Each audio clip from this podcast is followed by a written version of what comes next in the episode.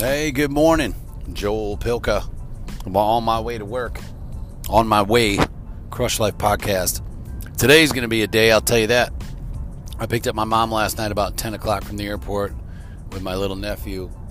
And Payne and I did that. And uh, I was exhausted. You know, I'm in the car talking to my mom about all the stuff I got to do tomorrow. I was kind of getting crabby.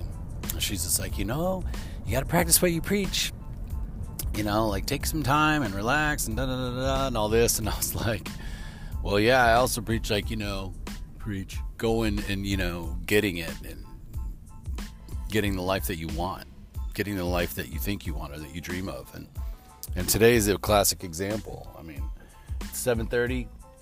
I'm driving to the hospital to get some stuff for a trade show. I'm going downtown to set up for a trade show. Then, um, right after that, I'm running back uptown to do an audition for um, a healthcare company where uh, they're looking for two guys to play like doctors, and they picked my, I guess, headshot out to come audition. And so now I can pro- I can really say I'm not a doctor, but I play one on TV, and I don't know. I'm gonna go do it.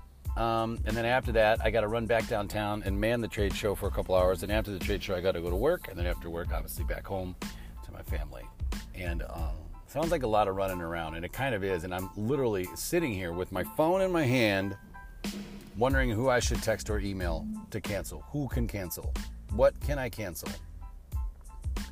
And typically I would. I would cancel something um, because I took on too much. I mean, it, actually, uh, that's not being fair. I used to do that a lot. I haven't done it in a long time. And today I felt myself wanting to do it. And, um, but today is actually the first time that something made me realize that like something's got to give, right? Now this was kind of a perfect storm. This show, this trade show, didn't even get on my books until a day a half, day and a half ago, and when I had said yes, and then all of a sudden I get this casting call for the same day. Well, I've been getting casting calls, but I haven't been able to go because of work. And then this one popped up, and I thought, oh man, yeah, Wednesday, 9 a.m., like blah, blah, blah, I can make it happen. And then it like all stacked on right at the last, like at the same time, is I guess is what I'm trying to say.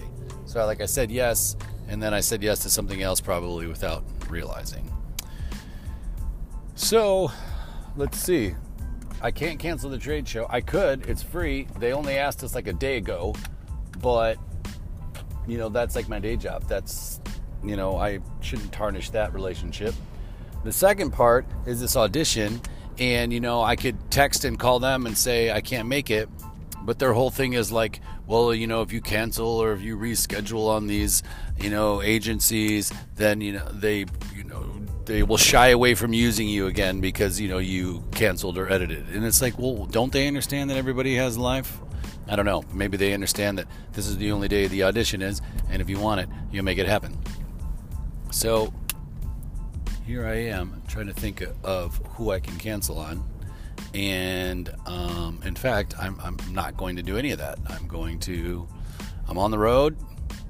I got an hour and a half until I need to be to this audition.